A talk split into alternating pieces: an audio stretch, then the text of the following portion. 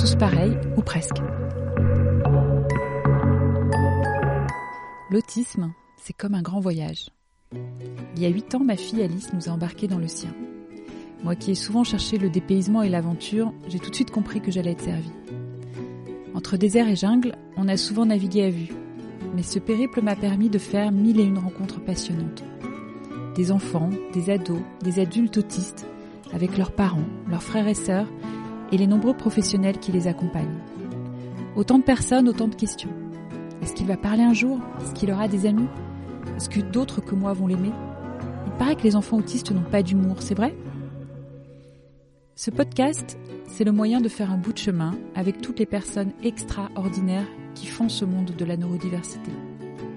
Ce sont des partages d'expériences, des éclairages de professionnels, des entretiens sans filtre pour élargir le champ des possibles et aider les parents à retrouver inspiration et capacité d'agir dans les moments compliqués. Au fil de ces rencontres, la parole sera régulièrement donnée aux personnes autistes elles-mêmes, pour qu'elles nous disent, avec leurs propres mots, ce dont elles ont envie et besoin, bien loin des idées reçues. Ce podcast devait s'appeler Singulier.